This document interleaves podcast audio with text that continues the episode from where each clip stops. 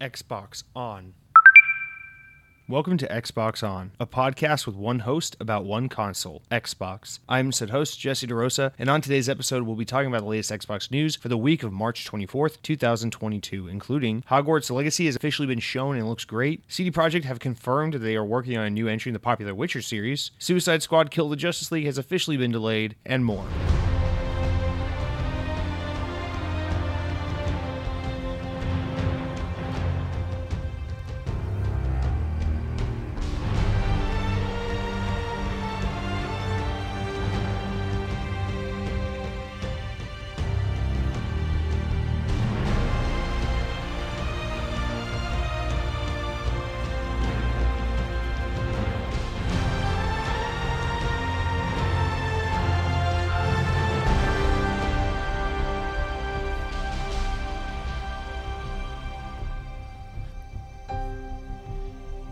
Welcome to episode 146 of the Xbox On podcast. That's right, 146 weeks ago.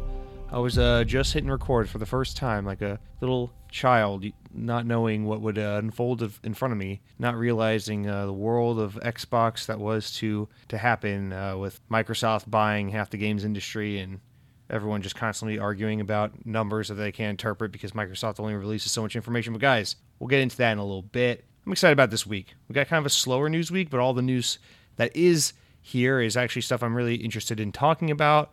And on top of that, it's just a good day because Jared Leto kind of leaked that progress is being made on a third Tron movie. So hey, it's the it's the sequel no one asked for, but I'm super fucking excited for. So hey, we're maybe one step closer to getting a Tron 3 after like 50 years of people asking for it and Disney just not doing it. Anyway, speaking of media no one asked for, little update for those of you who are who keeping track. The Halo Paramount Plus TV show is actually now out as of the time this podcast is up. So if you are a Paramount Plus subscriber, fuck you, it's here. Actually, correct me if I'm wrong, but I think what is it? Paramount Plus isn't offered in the UK and there's like no alternative way to watch it. Aren't there like certain regions where like they just don't have Paramount Plus and it's just like, ah, screw you, find a way to watch the Halo show. I don't I don't know. Maybe I'm confusing this with another show that's on a streaming service, but what, what, either way, the Halo TV show, it's out now. If you're listening to this show, I'm going to watch it when I get home from work, and I'm excited. I'm actually excited for it. You know, I'm not expecting this show to be groundbreaking. I'm not expecting it to tell a better story than the games or have a better rendition of these characters. I don't really care about any of that.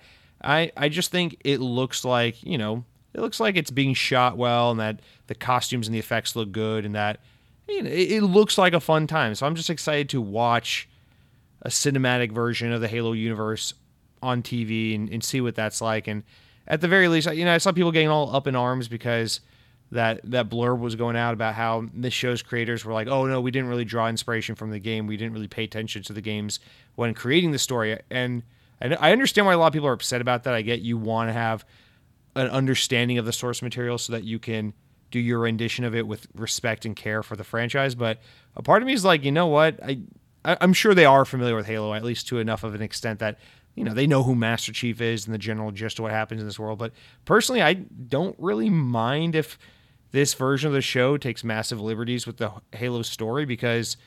I mean, worst case scenario, the show isn't good like most people were expecting, and it doesn't really impact the games at all. So, you know, best case scenario, we get a really cool version of the Halo universe that's adaptable to TV. An audience that otherwise wouldn't play video games can enjoy Halo that way. I, I just I don't really see how this is necessarily a bad thing. And whatever.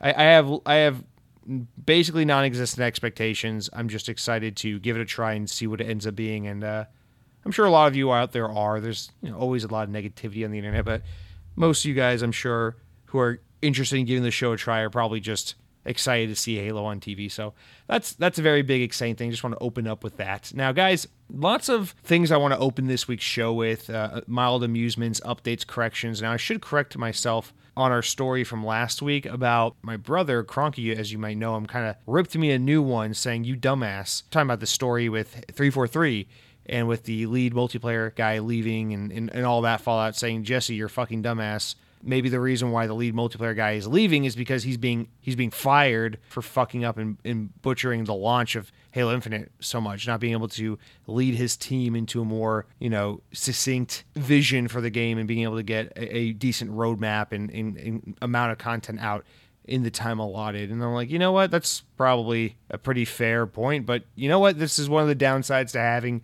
a show where there are no guests. It's just me talking to myself in front of my computer screen for two hours in my boxers. You can only get one perspective, and there's no one to bounce ideas off me or keep me in check or say, well, what about this? So that's why, hey, that's why I ask for comments, is because you guys feel free to call me out, tell me when I have a bad idea, or or elaborate on something I said if you think you got a lot more to add to it. I always welcome the feedback. I always welcome the criticism. As long as you don't insult my cat, we're good. Okay? Keep your fucking comments about my cat to yourself. She's beautiful and I love her more than you. Now, the thing I want to get to at the top of the show, and I guess this kind of should be in the proper news segment, but I just want to talk about it now because I keep thinking of it and I, I wish I had something really important to say on this, but I, I kind of don't because I feel like even with all this data we're about to get into, I we don't have enough information to make really any reasonable judgments off of this. But right now is GDC, it's Game Developers Conference Week. For those of you unaware, this is like E3, but not really like E3, but it is a big game related conference, but more for people who work in the industry, not so much for us as consumers who play and buy and enjoy games. And so it's an event where lots of people from all different disciplines and facets of the industry get together and they talk about you know th- things trends in the industry and new innovations and things going forward. And it's just a big event for people to be enlightened and to learn and whatever. It's it's very industry focused. And uh, Sarah Bond and Phil Spencer of Xbox had a 15 minute sit down presentation video that went live on an Xbox for Developers YouTube channel um, as part of GDC. And this video started making the rounds because uh, Sarah and Phil kind of touch on some numbers and stats about Game Pass and what what they're seeing in terms of people who subscribe and how they interact with content, how much more they game and how much more they spend and all that stuff. And so let me let me just throw out some numbers real quick. These are some of the charts. They said subscribers of Xbox Game Pass play 40% more games after joining the service. Let's just run through these and then we'll come back and talk about them in depth. They also said games on average see 8 point 8.3 times a lift in players if they're on Game Pass versus not being on the service. Day one launches see 3.5 times a lift in players for large publishers. So, you know, something like, I don't know, like Outriders or MLB The Show launching day and date on Game Pass generally sees 3.5 times more players on average compared to if it were just on the store for purchase only. And then they say if it's an indie game, it's usually 15 times more engagement. So if we're talking about something like Sh- Cyber Shadow or like Tunic that just came out, we're talking 15 times more engagement than if the game were just released on the shop for people to buy, no other way to access it. They also say subscribers spend about 50% more. I, I assume they're saying 50% more money on average than other Xbox users who don't have Game Pass. And then they say indies see triple digit revenue growth. So I feel like, and a lot of people are taking this as like, oh wow, see, X, you know, Game Pass is super profitable. It's super or not super profitable because I don't think that's really where people are getting with this. That's a different argument that keeps being brought up. But you see a lot of people going to, wow, see how good Game Pass is for the industry. It's good for the publishers. It's good for the developers. It's good for the consumers because there's a lot of this back and forth as we've talked about on the show time and time again about is this good for the developer? Do you know indie developers end up making decent money? Does it hinder the performance of games? Does it make publishers a little lazier or safer because they know if a game doesn't perform well, it could just get thrown over to Game Pass? There's all these different factors and ramifications potentially introduced as a as a result of Game Pass existing.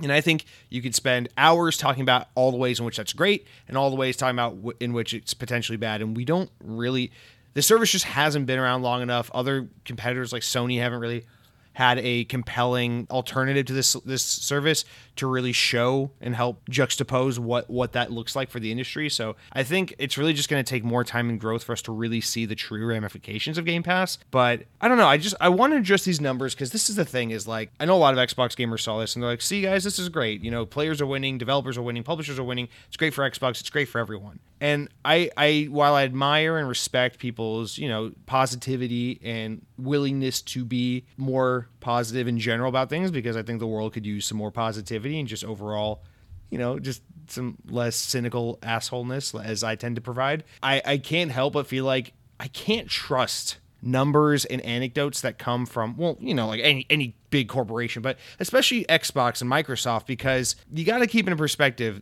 this is the same company that is afraid to share their numbers their concrete numbers ever since the Xbox 1 came out these guys have been afraid to say just straight up Halo sold X amount of copies. our new console has sold X amount of units. You know, our new service has X amount of subscribers. They're, they're always dodgy with this stuff. Sometimes we get numbers, sometimes we get facsimiles, sometimes we get other vagueness, you know? When Halo Infinite came out, they didn't they, they weren't proudly like despite the game being on Game Pass, the campaign for Halo Infinite sold blank amount of copies. They did not say that. Instead, what they say is all the little bullshit that means nothing. They say things like, Players spent over 500,000 hours in the first week of the game uh, shooting grunts in the asshole in Halo Infinite. It's like, great. Does that mean the game did well? I don't fucking know. And what the hell does did well mean when we're talking about Game Pass now in, in the conversation? Are we talking about revenue made? Are we talking about players? Or, you know, and, and the thing is, there's so many ways to look at and measure success at this point that I feel like Xbox knows that and they can just kind of lean into that and be like, fuck you, here's numbers. Whatever numbers make us sound and look good are the are the numbers we're going to share and then you guys aren't going to think too much about it and just be like, yeah, everything's good. So, I can't look at these numbers and be like, "Oh, wow, that's awesome. Everything's great." Because because well, let's go through the bullets again. Subscribers play 40% more games after joining Game Pass. Of course that sounds great, but you got to think people who are willing to subscribe to Game Pass are your most hardcore gamers, and your most hardcore gamers are the ones who are most likely to engage with your platform the most. So, yeah, if I'm a hardcore Xbox gamer and I subscribe to Game Pass and now I have access to a shit ton of games I don't have to buy because it's already included in my subscription, I'm gonna dick around and download and try out and taste make more and more video games because I can. So, like, of course, subscribers play more games.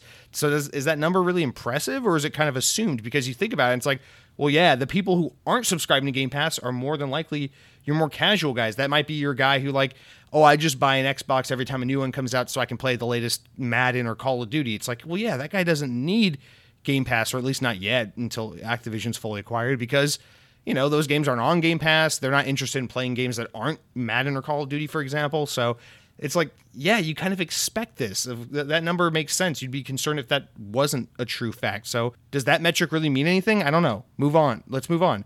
Games on average see 8.3 times lift in players. That's really good. We see like indie games, it's 15 times on average.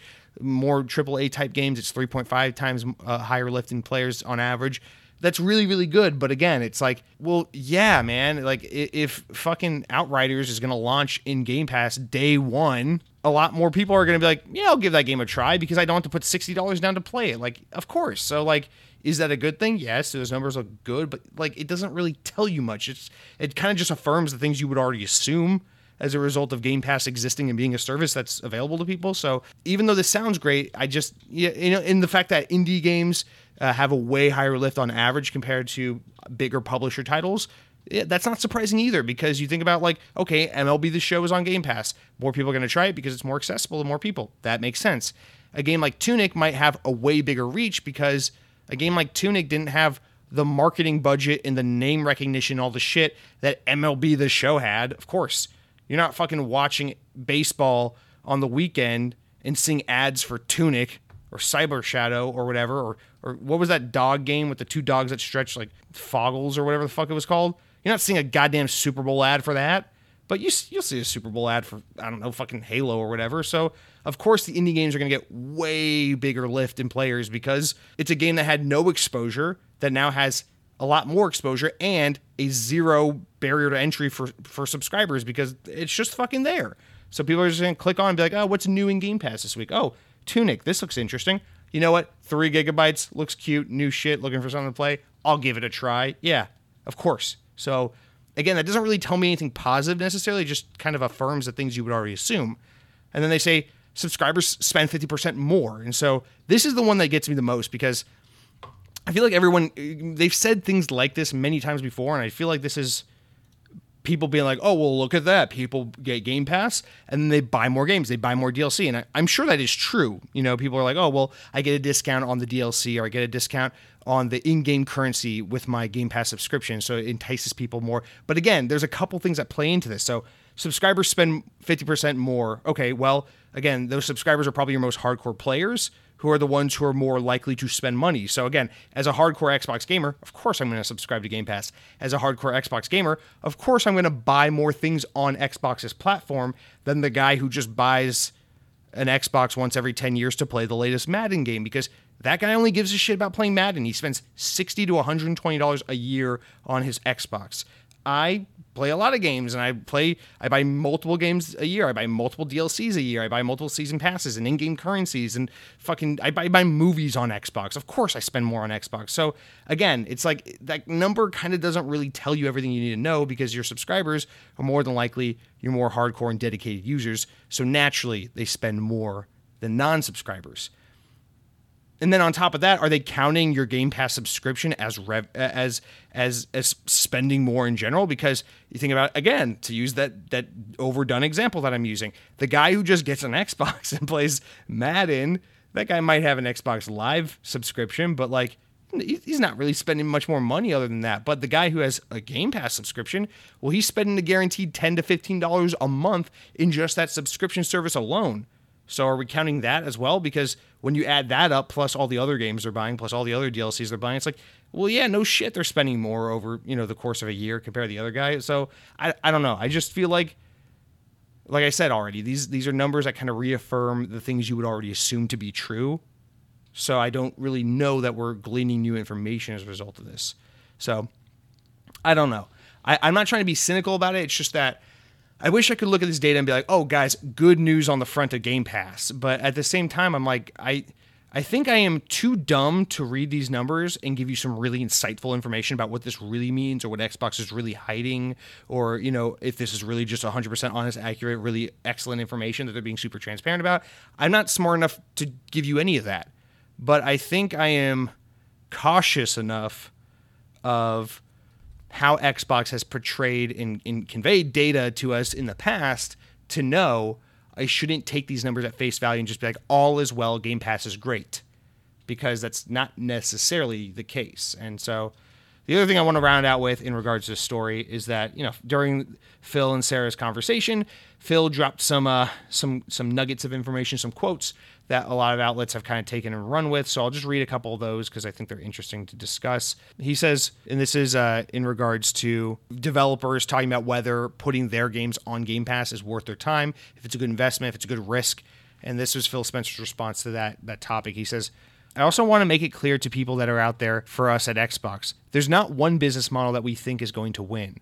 I often get asked by developers if I'm not on the subscription service, am I just not a viable option on Xbox anymore? And that is absolutely not true. We look at retailers and people selling games, buying games. It's an important part of our P&L, profit and loss statement, and it's something that we invest resources in to en- enable our developers to do great work there. And then Phil Spencer continues to go on about how varying business models within this ecosystem are important to the platform. He says, This is where I sometimes contrast other forms of media to what we get compared to, whether it's music, whether it's video, or where the models have really condensed down to maybe one or two business models that are working. I fundamentally believe the strength in us in video games is the diverse business models and strengths of those. Definitely in Team Xbox, we invest the business we invest in the business models where developers are asking and ensuring that those are flourishing. So every year we see great new experiences that come to our platform that might never have been built if the business model cap- capability wasn't there on the on our platform before. So with those numbers and with that conversation kind of aside, I do this is where it's like the the conflicted like uh, good guy Phil Spencer because I think I think he's right and I think he is being transparent here, which is that the idea at the end of the day isn't to get everything on Game Pass and to have every every developer who puts their shit on Xbox be trying to get into Game Pass because there is money to be made outside of Game Pass. And some games are free to play, like Fortnite and Warzone, and it doesn't make sense to put those in Game Pass, obviously. And so this is Phil Spencer kind of affirming the thing I've been saying about Game Pass for quite a long time. And I don't think this is anything, you know, super uh, eye opening. I think a lot of people have been able to see this clear as day, um, which is that the benefit to Game Pass is we can kind of break down this barrier of what a game is because the concept of gaming for the past 10 plus years has been like oh yeah a real game is a $60 game that you go and buy from a publisher and an indie game is anything like $30 or less that you download from a digital storefront and it kind of confines what a game can and should be. And the benefit of game pass is people can just make different digital interactive experiences regardless of the scale and scope and size and everything and budget and who's making it and all these things. And decide where it's best suited, whether it's in Game Pass or it's a free to play model or whatever. And things like Game Pass are helping to really accelerate that future. And I think Xbox is pretty honest and transparent about seeing that vision and believing in it and trying to get us there faster and faster and how Game Pass is a huge part of that. But I also you also see Phil here being pretty transparent about like how hey that's not the only way these games are going to exist. It's not the only way these things make sense. Like think about Halo Infinite, their biggest game that they've launched in many years. Yeah, Game Pass is great because it got you the campaign included for free, but you don't need Game Pass to play the multiplayer. You just download that shit for free.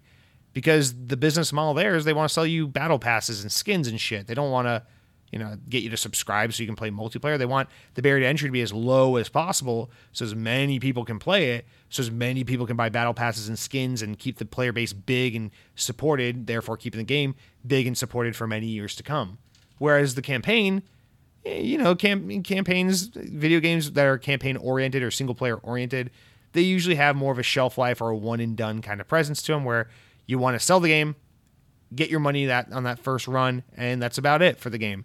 And so, yeah, that's the thing you include in Game Pass because then you're giving people the value proposition of like, oh, do I want to buy this game or do I want to just play it in my subscription service? Because you're not trying to retain them forever and ever and ever. So I, I get it. I think Phil Spencer and Team Xbox have put their money where their mouth is in regards to this idea.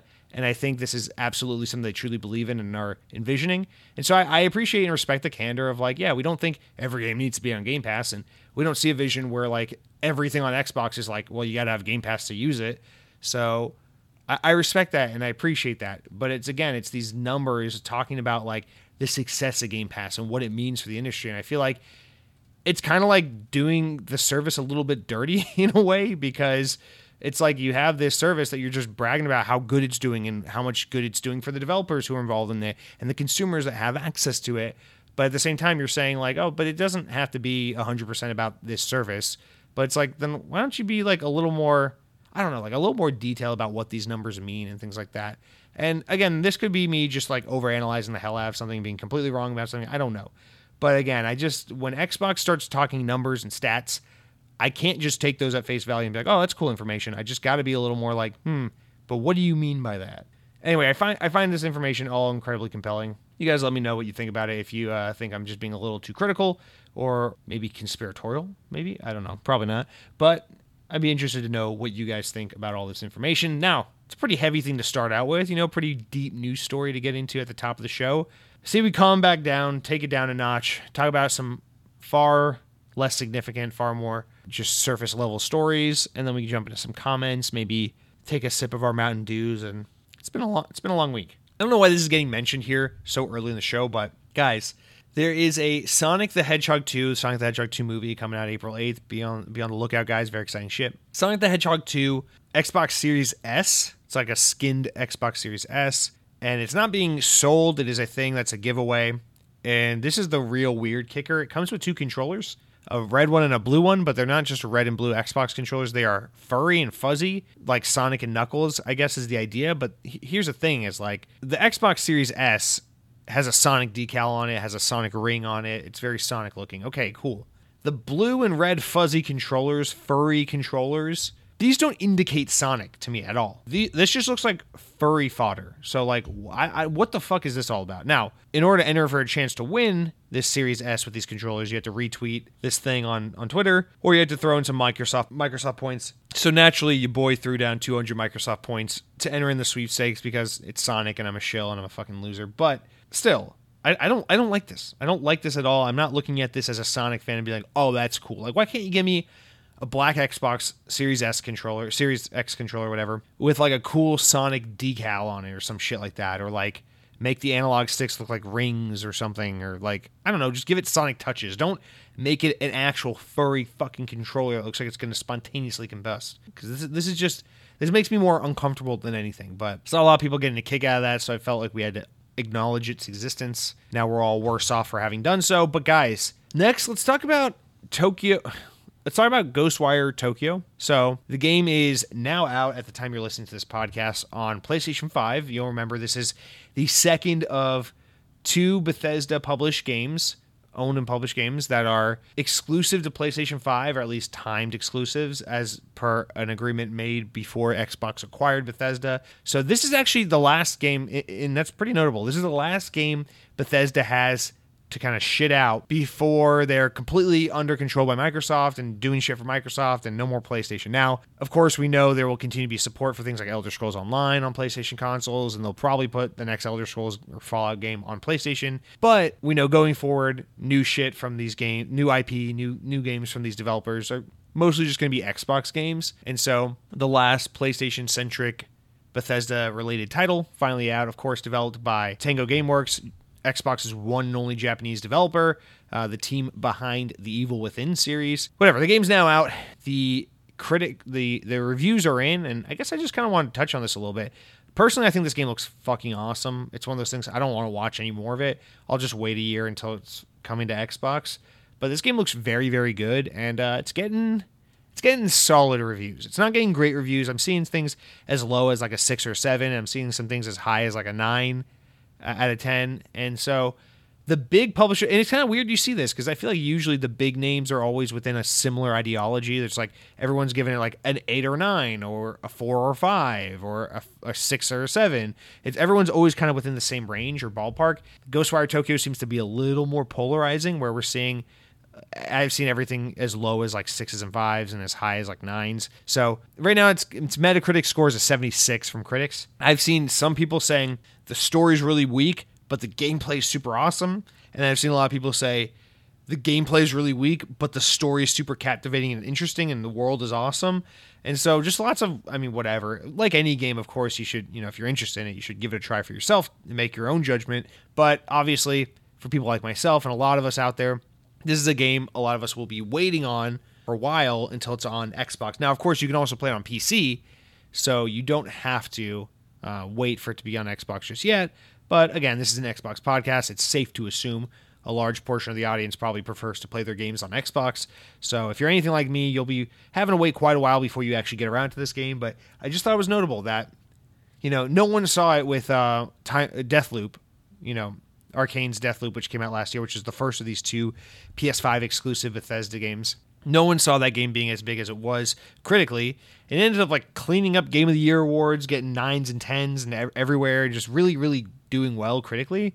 And then Ghostwire Tokyo, on the other hand, you know, I, th- I feel like this was the more interesting looking of the two games, and we're just seeing it kind of just coming, you know, in in the wake of this New Horizon game and Elden Ring and all this shit going on right now. We're just kind of seeing this game be kind of shat out.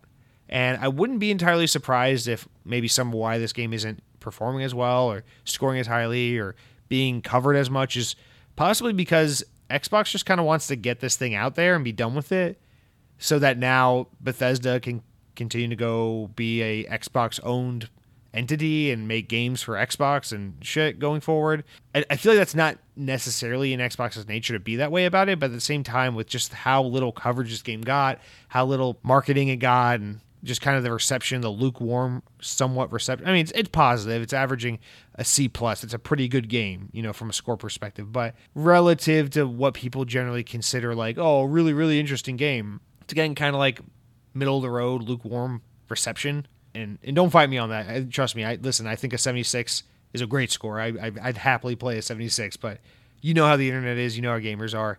Anything less than a 90 is an F basically to them. So I don't know. I just I'm a little surprised to see that, but at the same time, not so much. I feel like maybe Xbox is just trying to maybe they cut resources or just kind of put a date on it. Like guys, let's get this game out. Let's move on. You know, they probably want to be done with any contractual obligations with Sony and any tie-ups in that regard um, ready to move on and have this big purchase of Bethesda and all of its all of its entities be working on things that are going to generate money and, and attention for the Xbox brand going forward. So something to think about, guys. We have two more to get into before we uh, get into the comments this week, and this next one kind of shocked me. Now, Mavs man reached out to me and said, Jesse, you're stupid and I hate your hair. But did you know Fortnite's removing building from its default mode for nine days at the start of the new season? So this is actually kind of crazy shit. For the next, I mean, I guess we're kind of like halfway through it already. But for the next couple days, Fortnite has removed its infamous or famous, depending on who you ask, building mechanic.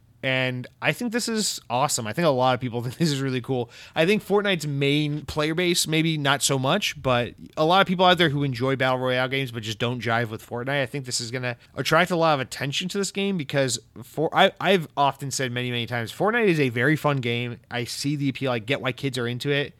It's like a you can play it as a battle royale. You can also play it as like just a goof off, hangout, social space with friends. There's a million things to do in it. It's a cool game. I get it, but the building mechanic alone just completely turns me off from Fortnite because I want it to be solely skill based. I want it to be like, listen, we both start on this map with nothing. We both had to scavenge and find our way around the map to, to get what we have.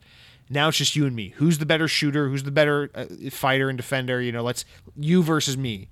But the building completely fucks that up because it's such an it's such an unrelated gameplay mechanic that it's just like, okay, so I can be a way better shooter than you, but because you're really good at fucking playing Minecraft on the fly, you're gonna fucking block me, build yourself a tower, and then snipe me from above. I hate that shit so much, especially because people have gotten so good at the building mechanic that it almost makes Fortnite, if you want to play it as just a battle royale, you want to play it a little more competitively, it makes it kind of like unfriendly to newcomers. I feel like, which is a weird thing to say about a game that is as massive uh, as Fortnite is, but I think this is awesome. God, I wish I wish I had some more time, some more free time, because I'd love to give it a try. But I, I honestly don't know that I'm going to. But yeah, I just thought this was a notable thing. I really wish they would just keep this, or at least make it an alternate option where you can play Fortnite without building going forward. But you know, no, notable man. The, basically, the biggest game out there right now, doing something pretty bold and crazy. So get out there and give it a try if you if your heart so desires. And uh, lastly, this one just broke right before I recorded. Sad news, but understandable and respectable. Uh, Warner Bros. Games have officially delayed the release of Suicide Squad Kill the Justice League to 2023. Previously scheduled to release this year, the Xbox Series X and S and PC game will now arrive next spring, the studio has confirmed. So that's roughly around this time next year we should be getting this game. Now, I guess this was kind of a little bit expected because we got the Arkham Knights release date. We got all this look that we're about to talk about uh, with Hogwarts Legacy. And this was like the third game out of or WB that people were like, okay, what's going on with this game? When's it coming out? So, you know, even like Lego uh, Star Wars Skywalker Saga, which has just been like constantly delayed and missing, is about to release imminently.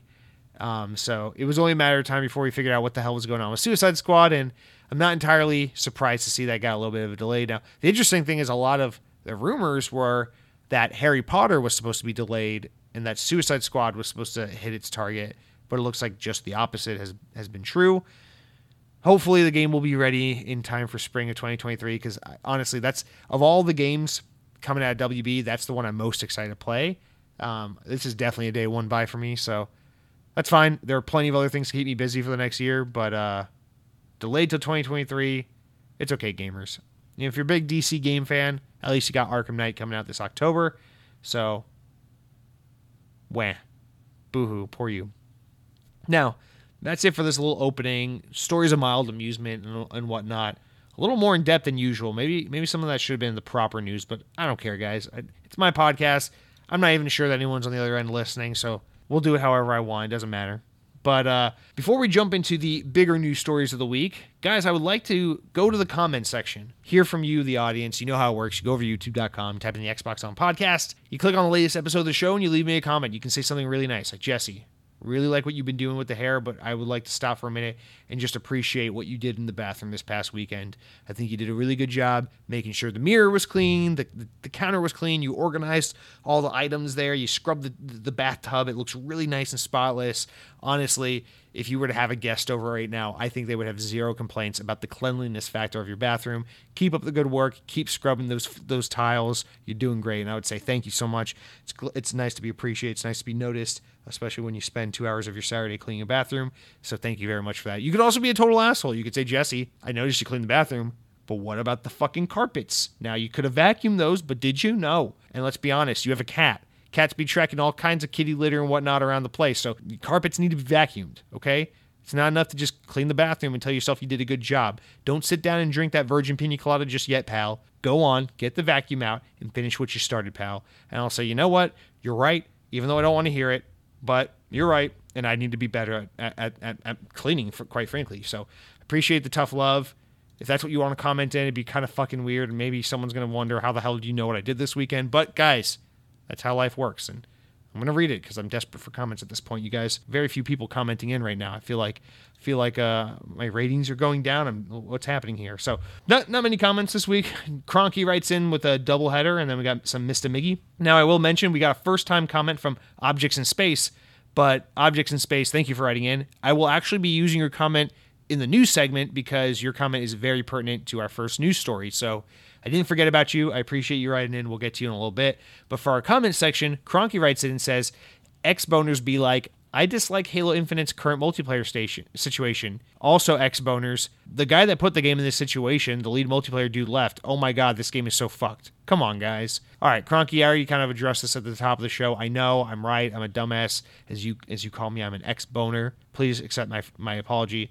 I think that's a really good criticism or interpretation of what's possibly going on at 343. Obviously, neither of us are definitively right. Neither of us have the insight to know exactly what's going on, but it is quite possible that the reason that guy's out is because Halo Infinite's multiplayer rollout has been so lackluster. But you also continue on said, by the way, I think the initiative has the wrong people at the top.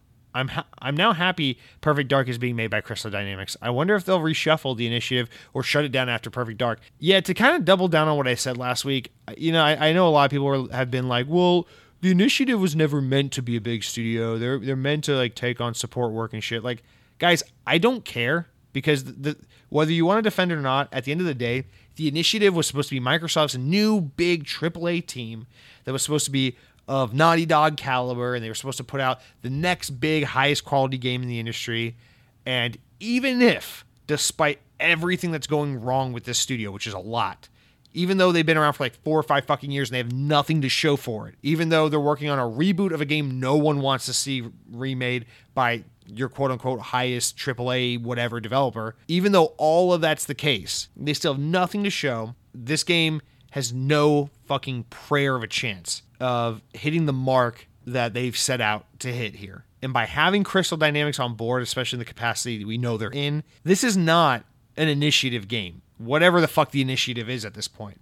This is a Crystal Dynamics game in partnership with Xbox and this team called the Initiative that is kind of a developer, kind of just a fucking mess. And so let's let's say Perfect Dark is a great game. I hope it is. I really do because I would love. I, I do want Perfect Dark to come back. I do want to play a Perfect Dark game. But when you tell me you have a new from the ground up AAA developer meant to rival Naughty Dog, I think we're gonna get an original IP that's super boundary pushing, super super story driven. Can't wait to see what that's about. But you're like, oh, we're doing Perfect Dark. I'm like, oh, okay.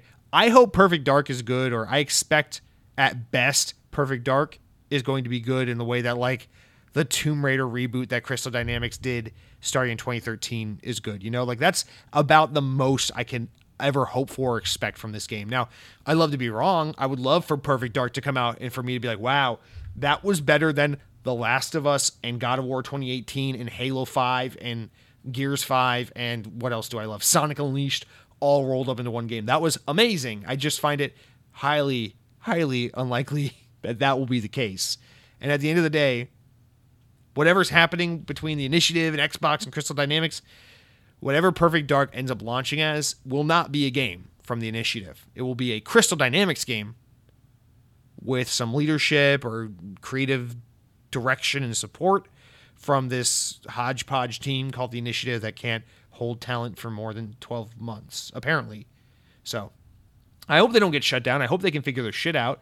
I hope Xbox can figure out how to manage this team and how to entice them and, and inspire them and get them to do something really cool. And I hope that people on the lower end of the totem pole, as we learned last week, feel like they can get their voice heard and get their input considered and have more of a hand in developing whatever it is they want to work on. But I have such low expectations for that team at this point. It's okay. I love Halo Infinite, so it's okay. We got we got Master Chief.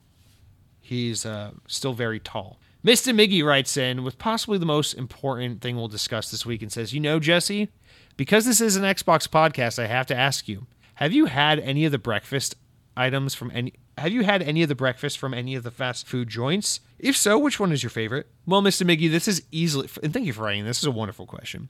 This is easily this this this question has easily the most potential to soak up the most amount of time of this week's episode, but I will try. I will, honest to God, I will try to keep it pared down because if we're going to talk about all the fast food places I've had breakfast from, man, that's that's that's too many to count. So off the top of my head, without any prior preparation for this, I'm just going to try to think of like the obvious ones. And he, and here's the thing. There's there's the most obvious one is McDonald's, right? Okay, McDonald's breakfast super famous. Even people that claim they don't like McDonald's like burgers and shit even agree. McDonald's breakfast, that's something special. So there's McDonald's. Wendy's recently introduced and revamped and really doubled down on their breakfast initiative and they they do a pretty decent breakfast. For as much as I don't like Wendy's, I'll say Wendy's does a pretty decent breakfast menu. Let's see, Sonic does really good breakfast. Burger King will circle back to that. They as much as I hate Burger King and give them no slack for their terrible regular menu, their breakfast menu is so fucking good. Chick Fil A does really good breakfast. Those little chicken minis and you can get the the bacon egg and chi- uh, it's a sorry it's a chicken egg and cheese bagel, but you can substitute on on a biscuit. It's really damn good. I'm trying to think what other ones are like super standout good before. That's the thing is there's just too many. Taco Bell does really good breakfast, but I'll be honest, Taco Bell is the one I find myself having the least because it's so hard to have. I feel like their hours are so limited for breakfast. There's never a Taco Bell close enough that it makes sense for me to stop there on the way for breakfast. And quite honestly, guys, in the past year plus since I really started counting my calories and trying to buckle down these things, I don't think I've had a fast food breakfast in, in over a year to be honest with you. And I'm not I'm not proud to admit that, but it's just the honest to God truth. And so, in, in, in an attempt to keep this as fast as possible, I, w- I will say McDonald's breakfast is reasonably considered king by many. And I think if we're just talking about variety and just uh, being generally agreeable in most circumstances, I think McDonald's is the go-to, right? Because their breakfast burritos, excellent. Their um, iced coffee, pretty good. Uh, the McCafe in general is pretty pretty solid. Like I, would rather stop through the McDonald's drive-through for two minutes and get a McCafe drink than wait at Starbucks for 20 years and fucking forty dollars later have you know a frappuccino or whatever. So their cafe surprisingly pretty good. Uh, the bacon, egg, and cheese biscuits, phenomenal. The McGriddle, awesome.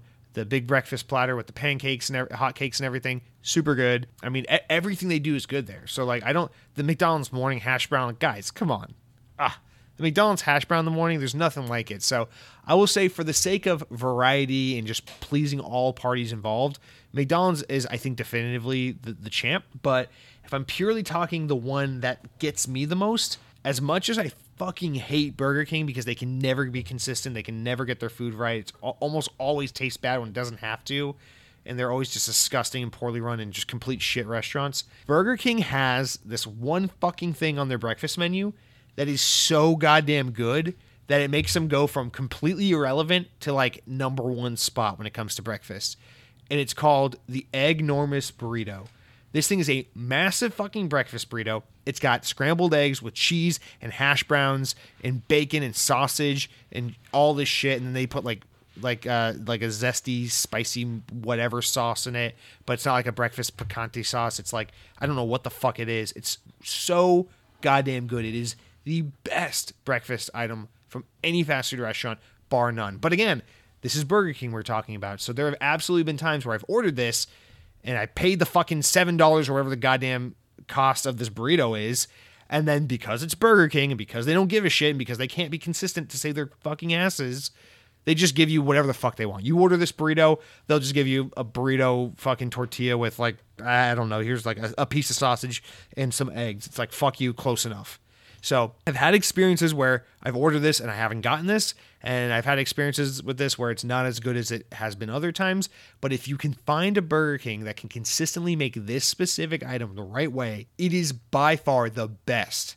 And the other thing that really puts it over the top, because their hash browns at Burger King, they're solid. They're not as good as McDonald's, but they're solid. But they have uh, an iced mocha coffee that is also very, very good. It's not it's it's borderline chocolate milk. Let's be honest. It's not really like like mocha coffee. It's it's basically chocolate milk. But pairing that iced mocha coffee with that Eggnormous burrito, it is oh my god. The, what I would do is when I used to live in Atlanta, my dad would travel for work. So when I was in college, still living at home, my dad would have me occasionally like wake up super fucking early on like a Saturday or Sunday to drive him to the airport so he could fly out for work for the week. And I'd be like, okay, you're waking up at 5 a.m. to take dad to the airport. Your reward is you get to hit Burger King on the way home and, and get yourself one of them one of them suckers. And there's this one Burger King in Atlanta that just always got it right, and it was it was happy days, man. So that's my answer. But the caveat there being that Burger King generally fucking sucks. If you listen to this and you go, you know what, I would like to try that thing, and you go out of your way to go get that thing, chances are it's going to be made wrong. You're going to be charged wrong. It's going to suck because it's Burger King and they always fuck it up. So just stay safe and stick with McDonald's. But um, also, since I have become more calorie conscious and, and started counting and paying attention to these things, I've also noticed the Eggnormous burrito is a breakfast item that has more calories in that one fucking combo than you're supposed to have in your entire goddamn day. So if you eat the Eggnormous burrito, just know it's the it's the first thing you're gonna eat for the day at like seven in the goddamn morning, and then you can't eat anything else for the rest of the day. And then really just to even it out, you should probably also go to the gym and then skip meals the first half of the next day just to kind of even it out because it is that incredibly bad for you. And just like God, I, dude, it's no wonder I got overweight. Like I used to just not even think about it. I'd order that and then two like value sausage burritos and just be like, ah, whatever, it's breakfast. It's probably like fucking three thousand calories before eight a.m. Anyway, that is my answer, Mr. Miggy. Throwing the question back to you. What is your choice? You know, shout out to Taco Bell. They do have good breakfast. Those morning Crunchwrap Supremes or those morning Crunchwraps or whatever, very good. You know, shout out to McDonald's, the best overall breakfast. Wendy, that Wendy's that morning baconator, really good. That frosty iced coffee thing you do, very good. And I know I'm probably missing a bunch of other really good ones, but um, that's uh that's that's my pick, Mr. Miggy. So thank you for writing in, kind sir, and thank you for all who wrote in. And you know, for next week, seriously, guys, don't be shy, please. Tell me what it is you need from me.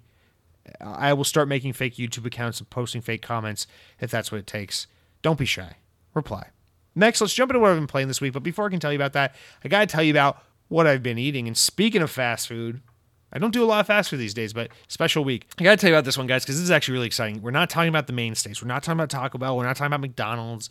We're talking about something I think a lot of you might be interested to hear about or learn about if you haven't ever heard of it before. So I'm talking Jollibee. Jollibee, famous fast food restaurant chain from the Philippines. So Jollibee is actually really popular in Asia, really, more specifically the Philippines, where it's from, and it has made its way to the U.S. Actually, I don't know how long it's been here, probably quite a while, by way of California, because California has everything. Fuck them. But Jollibee has really not had a presence in this country at all outside of California until pretty recently. They started opening. I think they're in like Nevada or New Mexico or Texas or some shit like that. Of course, maybe one in New York, who knows. But thankfully, I live in Florida where, unlike the rest of the South, we get access to a lot of cool shit that they have out west or up north because there's such a conglomerate of fucking people from all over here that businesses feel like they need to come here and, and, and offer their shit, which is awesome. And so, Jollibee, the famous Filipino fast food restaurant, has officially opened and it's been open here for a while, but opened a location in like St. Petersburg, Tampa area. So about an hour and a half from where I live. Well, it was my girlfriend's birthday this weekend, and we were out there on the coast celebrating her birthday, going to the beach, going to see a show, whatever. Her birthday, not relevant. We're talking about Jolly Jollibee here, okay? The real star of the show. And uh, so we, we go out of our way to try this, and I'm incredibly excited because a lot of, you know, food related YouTube channels I've watched I've just raved and raved about this. My favorite food related YouTuber, Strictly Dumpling, you may have heard of him, very famous YouTuber, always raving about Jolly Jollibee. Now, uh, in all fairness, these people always com- always make the note that Jollibee tastes much better when you eat in the Philippines versus when you eat it here in, in America. But I'm expecting greatness, okay? And I got I gotta be honest, Jollibee was was it amazing? No. It, compared to all the hype, I was pretty underwhelmed. Now, was it bad? Not at all. In fact, it was pretty good. I, am glad I went. I'm really glad I went. I would absolutely be back if I were in town near one, but I would not ever go out of my way for this again. Now, let me explain the menu a little bit to you guys because it's it might not be as conventional as what you're thinking for fast food. So you think, oh well, Jesse, what the hell does a Filipino fast food restaurant look like? Well, they're really known for their chicken. So they have fried chicken like Popeyes or KFC. Um, they call it Chicken Joy. They have the what do they call it? the fucking Jolly Burger or whatever they call it. They, so they have a burger that they're known for, which is kind of like their comp- so like their chicken is like a competitor to Popeyes, and then their burger is like a competitor to McDonald's, and then they have these dessert pies that are very much like McDonald's pies, and then they have uh, pasta dishes. So they have like Filipino spaghetti, um, which is a really popular dish, and then they have like this thing that's like um like rice noodles with like shrimp and and and um pork and like a, a sauce and, and eggs and stuff. So that and then you can order things like burger meat with uh, sauce and rice and more like quote unquote Asian style dishes, whatever the fuck you want to call it. So the menu's a little bit all over the place, and it's, really to me that's really enticing, really interesting. So I'm excited to try this shit out. So I'm like, you know what, fuck it. This is the one thing I'm going to eat today. I'm going to go all out, try like all the highlights of the menu so that if we never get to go back here, at least I can say I tried the things you got to try. So we got the, the spaghetti dish, we got the um, rice noodle and shrimp dish, we got one of the burgers, one of the chicken sandwiches, and then two pieces of fried chicken and one of the pies. And I gotta be honest, the fried chicken game here, this is the nicest thing I'll say about them. The fried chicken at, at Jollibee's is fucking awesome. And it's really high quality fried chicken too. It's not like that shitty, definitely fake bird kind of chicken you get at KFC. And it's not like that weird like oh it tastes really good but sometimes it's not like really fresh like popeyes it's like really good chicken freshly made super hot delicious really meaty really crispy and delicious awesome se- seasoning on that fried chicken. The, the fried chicken is very good. I will give them that. Very very very good.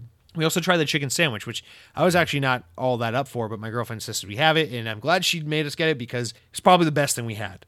Now, I would say this is just shy of being as good as the Popeyes chicken sandwich, or maybe you know a little a little less than as good as a Chick Popeye's chicken sandwich, but certainly better than 99% of these fast food chicken sandwiches that are out here trying to compete with the likes of Chick fil A and whatnot. This chicken sandwich is very good. I would say probably better than Chick fil A. And 100%, if I went back, this is the thing I would get. Now, the burger, this is where I really got disappointed because I was excited for the burger. The bun sucks. The patty is, is weak. This is not a decent contender or competitor to the McDonald's cheeseburger at all. McDonald's, you're still the reigning champ. Don't you worry about that. Jollibee ain't coming for you in no way, shape, or form when it comes to burgers. But you know what they do have that's way better than McDonald's is their pies. Now, I've only ever had McDonald's pies. I know they're really famous. People love them. I've only ever had them like once or twice, and I don't really care for them. But Jollibee, like the pies there, they taste like fucking like fresh made. They're served the same way in those like rectangular little pockets, but they, they taste so fresh, so flaky. They're bigger, they're they're juicier, and they always have seasonal flavors. So we got like a mango pineapple one, and like in the fall they'll have like an ube one, which I really fucking wish I could have tried. Um, but that that that pie was super good. So also really solid. Um, but the pasta dishes I thought were meh, just okay. So I don't know. All in all, I feel like I, I, went in there hoping to have like a religious experience, like the way people talk about like going to In and Out Burger for the first time. And I walked away being like, that was very good. Very glad I tried it. Some things were certainly better than others. Don't necessarily need to be back anytime soon. So, Jollibee, thank you for existing.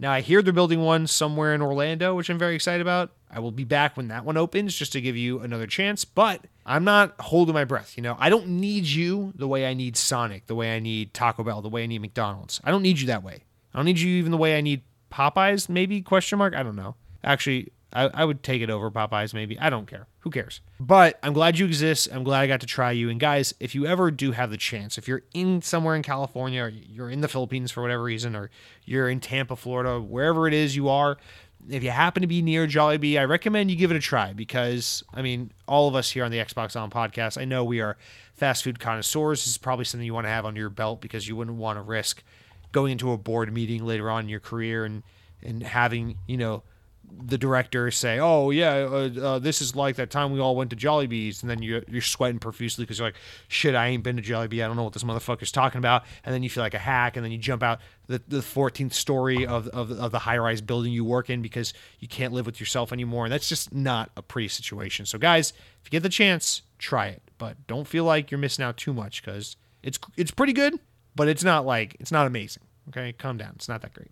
All right, that's it for what I've been eating. Now it's time to talk about what I've been playing. And, and guys, again, as I said, it was my girlfriend's birthday. We were kind of out all weekend, and then when I was home, I was cleaning. So I feel like I have so many excuses these past few weeks. Like, oh, I'm not playing Elden Ring. Oh, I'm not. I haven't finished Far Cry. Oh, I haven't finished Destiny, Witch Queen. But I, I, I genuinely have been just very busy the past few weeks and haven't really had much gaming time. But I will say, when I have had gaming time, to my surprise, the only thing I've wanted to play recently is Halo, and I, I don't know what it was about shit talking the whole multiplayer situation with that game, but something made me just really feel some Halo. So I've just been playing a lot of Halo Infinite, um, working through that battle pass. I feel a little feel a little behind because I know a lot of you guys have hit hundred on that battle pass. I'm like, I can't, I can't do this. I can't be hosting this Xbox podcast, talking each week about how much I love Halo, and then not be level 100 on the battle pass. So I'm working my way there. I'm at, I'm at 60 right now, guys. I finished last week's uh, limited time event and got those items. So hang on, I'm working there. I'm getting there. We've streamed a little bit of it Monday night, having some fun. But um, that's really all I've been playing. I wish I wish I had more to say. I'm really hoping. I, I downloaded Tunic, hoping that I get a chance to play it. I also downloaded the demo for Strangers of Paradise, that new Final Fantasy Origins game. Didn't get a chance to play either one of them. Tried to play them last night, fell asleep on the couch. so hopefully this weekend I'll get around to trying some new games, making some progress on Far Cry, playing some more Halo. I, I don't know. But I'm also trying to get back to making a YouTube video, so that might take all my free time this weekend. Guys, who who cares? The important thing is that you guys are hopefully getting the time you need to play your video games. Because who really gives a shit about what other people are playing? Why do you what, what do you ask? You didn't even ask. I'm just telling you. All right, guys, that's going to do it for all of our hour long top of the show bullshit meandering now let's take a break here and jump into the proper news of the week. See you there. All right, so let's jump into our news stories of the week. Now, our first one may seem a little bit dated to you because this happened literally just hours after the podcast went live.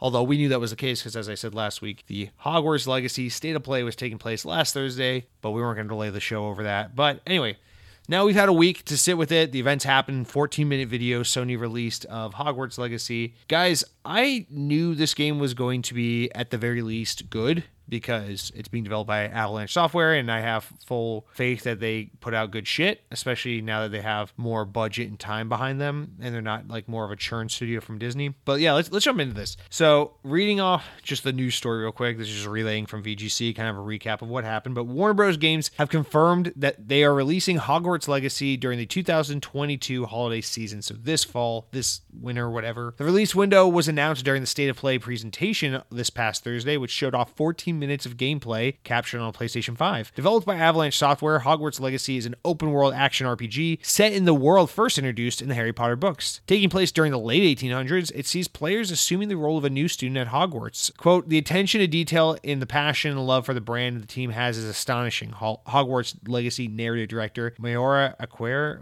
fuck me, I can't, whatever, said during the presentation on Thursday. Continuing on, fans of the series will know that ancient magic has been around for a long time, to say the least, and that Hogwarts itself is a stronghold of ancient magic. And the avatar or the player has the ability to, to sense it all and possibly wield or even control it. Due to be published under Warner's Portkey Games label, it was originally scheduled to launch in 2021 for the Series X, S, Xbox One, and PC, but last year it was delayed to sometime in 2022, which we now know is this holiday season. So probably November ish is my guess if I had to take a stab at it. Now, before we jump into my thoughts, let me read this comment from first time commenter, Objects in Space. Thank you for writing in. Glad to have you here. Says, Hey man, hope you're well. I know you probably don't care because for some reason you hate Harry Potter, but how about Hogwarts Legacy? It's everything I've ever dreamed of having in a Harry Potter game. Looks like they're doing such an incredible job. Guarantee you'll buy the game, love it, and finally become a Harry Potter fan that we all know you want to be.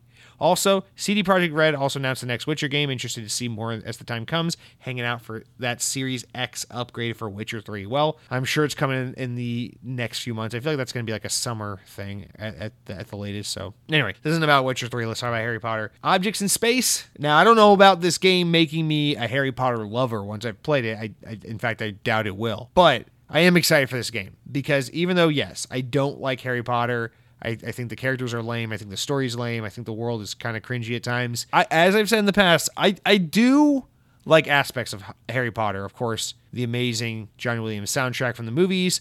I, I like the aesthetic and the tone of the movies sometimes, you know, depending on the movie, but I, I, I uh, it's hard to not like the aesthetic of Harry Potter. So, of course, there are things about Harry Potter I like. You know, I'm not a big Harry Potter fan, but every time I go to Universal Orlando, I'm enamored with the Harry Potter lands they have built over there because absolutely beautiful, wonderfully executed, incredibly detailed, fun to explore, fun to be engulfed in and, and immersed in. So, in a similar way, the way I don't really care for Star Wars, but I like the Star Wars land at Disney. I don't like Harry Potter, but I like the Harry Potter land at Universal. It's kind of a similar thing here. This is part of why I love video games and theme parks, is because even though I don't necessarily love the characters or the story, if the world is captivating and the immersion is good and everything, I can I can be on board for that. So as someone who doesn't really give a shit about Daniel Radcliffe playing a boy with a little scar on his forehead who gets the world handed to him because he's a little orphan boy, I do really love the tone of this game. I really love the environment and the settings, and I think much kind of like what you're alluding to here, Avalanche Software proved in this 14 minutes that they get Harry Potter.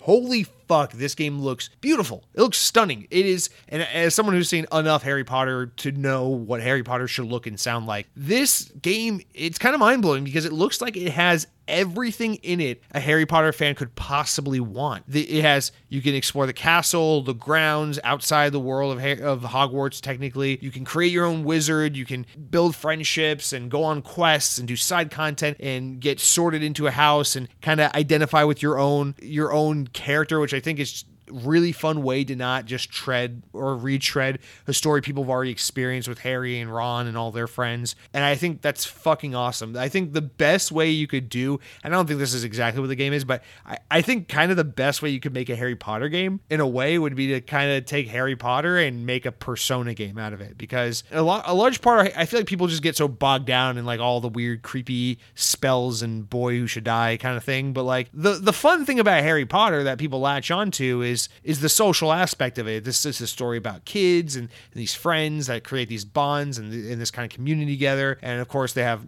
all all the shit that ensues along with that. But a huge part of what makes Harry Potter alluring for people who are into it in the world of Hogwarts, so captivating is, you know, you, you wish, oh, I, I, wish I could be a student at Hogwarts. I wish I could live out that fantasy and exist in that world and make friends in that world. And that's what this game does is it lets you become a Harry Potter character of your own choosing and to be social and be sorted into the house that you you want to be in and do all that. And I think that is exactly the dire- direction you want to take a AAA high budget Harry Potter production. And that's exactly what Avalanche Studios has done here. And now Harry Potter's had good games in the past, don't get me wrong. Famously, everyone loved the first two Harry Potter games from the first two movies back in the day. Obviously, those games are very archaic and antiquated by today's standards, but I don't think we've ever had, you know, I'll liken this to Spider Man. There have been plenty of fun Spider Man games throughout history, famously Spider Man 2 on PS2 and Xbox OG. Very, very good game developed by Treyarch for the Spider Man 2 movie. Wonderful game. Everyone loves it. But there have been plenty of good Spider Man games Web of Shadows, the N64 Spider Man game, all, the, all these games, right? But Spider Man never got a full fledged AAA, big production, heavy story, unique individual, putting Spider Man on a video game platform as like a main attraction kind of experience until Insomniac made 2018 Spider Man for PS4. I feel like that's what we're getting here with Hogwarts Legacy. It's like we've had so many Harry Potter, oh, it's a tie in game. It's, you know, it's the, it's the promotional game for the movie and this and that. And it's a little budgety, a little fun, but they, they, they end up making something good out of it despite the, the limitations and the constraints. This is Harry Potter's chance to make their Spider-Man 4. It's it's its own unique story that stands on its own, exists in the universe, and doesn't rely on trying to be a cash grab associated with some other Harry Potter adjacent product. It is entirely and independently its own entity, its own product. It is fully fully funded, AAA, had plenty of time and development hands to make it happen, fully realize the vision, and We've never seen that with Harry Potter. And I think it's going to be really exciting for gamers once they get their hands on that, especially Harry Potter fans. I, am excited on behalf of Harry Potter fans because I think this game is going to be excellent. Now, of course, I don't get too excited because we haven't played the game. Let's not suck it off too much, you know. But I am very excited to play this game. As a huge fan of Avalanche Software, it brings my heart so much joy to see this team live again and to see them thrive this much. They've never been able to work on this big a project. And I, I, I love this because, you know, back in the days when I was an Avalanche supporter and a fan, seeing them owned by Disney and work on kind of more cash grabby movie tie-in license games and then on Disney Infinity, I always said I was like this is a developer that has really high potential but is obviously kind of bottlenecked by being a budget team with budget with a smaller budget, shorter development windows, forced to work on these tie-in properties for Disney movies and they always did great. Don't get me wrong; they made so many good games. I love Disney Infinity in particular, one of my favorite games of all time. But it was always apparent that clearly Avalanche Software never had the time or the budget or the resources to make a full-fledged, fuck-off, beautiful, like next-gen AAA game. And Hogwarts Legacy is absolutely, or absolutely looks to be, their first actual chance to get to prove that. And in that regard, I'm so excited for this game. Uh, the combat looks phenomenal. The socialization, the exploration looks awesome. This is a game that absolutely just, you know, I'm always arguing against games that are like, oh, fuck you, make a character. We're not going to create an interesting character. You just make your own character. And I know it might sound hypocritical for me to actually praise this, but this is the kind of game where this makes sense, you know, like an Elder Scrolls type game where it's like you want to make your own character because we've seen Harry Potter. You know, if you're a fan of Harry Potter, you're emotionally attached to the characters from the books and the movies, and you know their story And so you're already invested in that universe, invested in that world, invested in the events that we know unfold in that universe. Now, this is giving fans of Harry Potter the opportunity to do the thing they've always wanted to do, aside from that, which is exist in it and interact in that world themselves.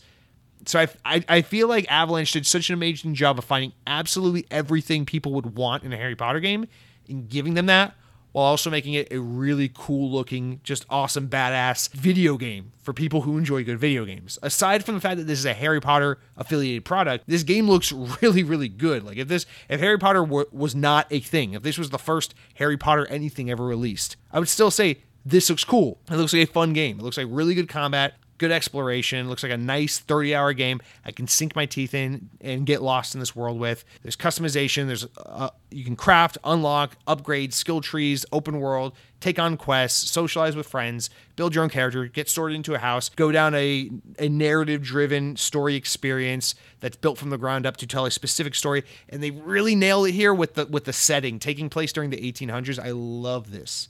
I love this. Taking place long before the events of the proper Harry Potter series. So you're not tied down to the bullshit that happens in the books and having to explain things and try to do the stupid Star Wars thing where they're like, oh, yeah, yeah, yeah, here's a new character. How can we make him related to Luke Skywalker for some fucking reason? Like they can just do something unique, tell their own independent story. It's in a familiar world people love and are attached to, but it's a unique standalone experience. And I think this game looks like an absolute treat. Yes, as someone who traditionally does not like Harry Potter, I'm very excited for this game. I'm very open to trying it. And you are absolutely right. Objects in space. Now, I don't think this game is going to make me a Harry Potter. I had my Harry Potter fan moment. It was when I was a little kid and the movies first started coming out. I thought I was into it. Went to Toys R Us. I bought a broomstick toy. I saw the first few movies in theaters with my mom and my sisters. I've grown out of it, okay? Some of us grow up. I don't wear diapers anymore. I did one time a long time ago. Don't wear them anymore. Harry Potter's like diapers. I just outgrew them. Although, might come back around to it when I'm an old man. Who knows? All right. now, I, I, won't even mention the J.K. Rowling controversy surrounding this game because that, to, to me, that's fucking stupid because J.K. Rowling clearly has like no fucking part in this game's development. I, I know she's the owner and creator of Harry Potter, and of course, she will get some form of payout and compensation as a result of this game being a Harry Potter product, but I see I see people talking about boycotting the game and all this shit. It's like, guys, you know, do what you got to do if you feel like that is morally the right thing to do. I'm not here to tell you how to live your life. I respect you going to do whatever it is you choose to do as as you see best fit. You could have plenty of criticisms of me and the, th- the moral stances I take in this world, but I- I'm tired of seeing J.K. Rowling constantly dragged into the conversation with this game because she's not affiliated with this game. She's not making this game. She's not creatively, to our understanding, she's almost no creative involvement in this game. This is a game by the fucking brand ambassadors or whatever that group calls themselves on behalf of the Harry Potter lore circle. I don't know what the fuck they call it. Like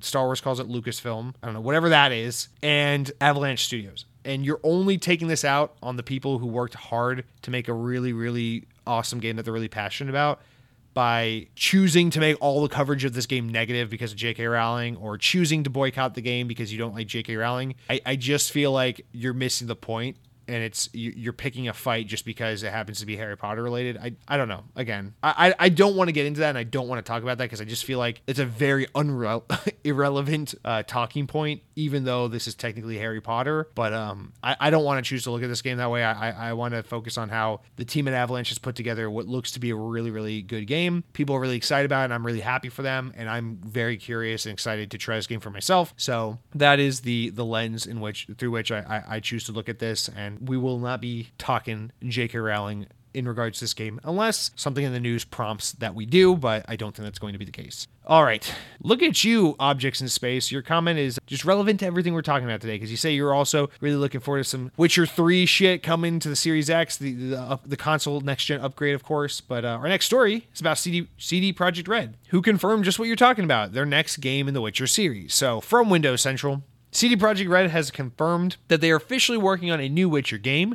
The announcement consists of a single image, a Witcher medallion half buried in the snow, and the words read, "A new saga begins." Most notably, the game won't be developed using CD Projekt's Red Red's Red Engine, Red Engine, which powered prior games such as Witcher 3 Wild Hunt and Cyberpunk 2077. Instead, CD Projekt Red is opting to use Unreal Engine 5 for the new Witcher game, working closely with Epic in the process. Quote, Epic has been building Unreal Engine 5 to enable teams to create dynamic open worlds in unprecedented scale and level fidelity. We are deeply honored for the opportunity to partner with CD Projekt Red and to push the limits of interactive storytelling and gameplay together, and the effort will benefit the developer and community for years to come. And this is a quote from Epic Games CEO Tim Sweeney. Continuing on with the story, CD Projekt Red noted the Red engine will still be used in other projects like the upcoming expansions for Cyberpunk and Witcher 3 Wild Hunt, which was critically acclaimed, of course. Cyberpunk 2077, on the other hand, wildly criticized at launch with extremely poor performance and criticism of stereotypical depictions of various characters, blah blah blah. Now, a current update, a current generation update for Witcher 3 Wild Hunt is also currently in development, although there's no date for that as it stands now. My guess is late summerish. So I feel like there's not too much to talk about here. This is this is one of those rare examples of like big news, not much to talk about because CD Projekt Red's going on. Let, us break it into two parts. They're going on to work on the, the next game in the, in the Witcher series, right? Yeah, of course they are. Of course they fucking are. Think think about it, CD Projekt Red was not a big name developer until Witcher 3 Wild Hunt came out, and then they blew up into the stratosphere, and everyone fucking knows their name and everyone loves them. Witcher 3, super massively successful game. Everyone fucking loves it. Okay, that was their Elder Scrolls moment. Then they go to make their Fallout game, right? They work on Cyberpunk.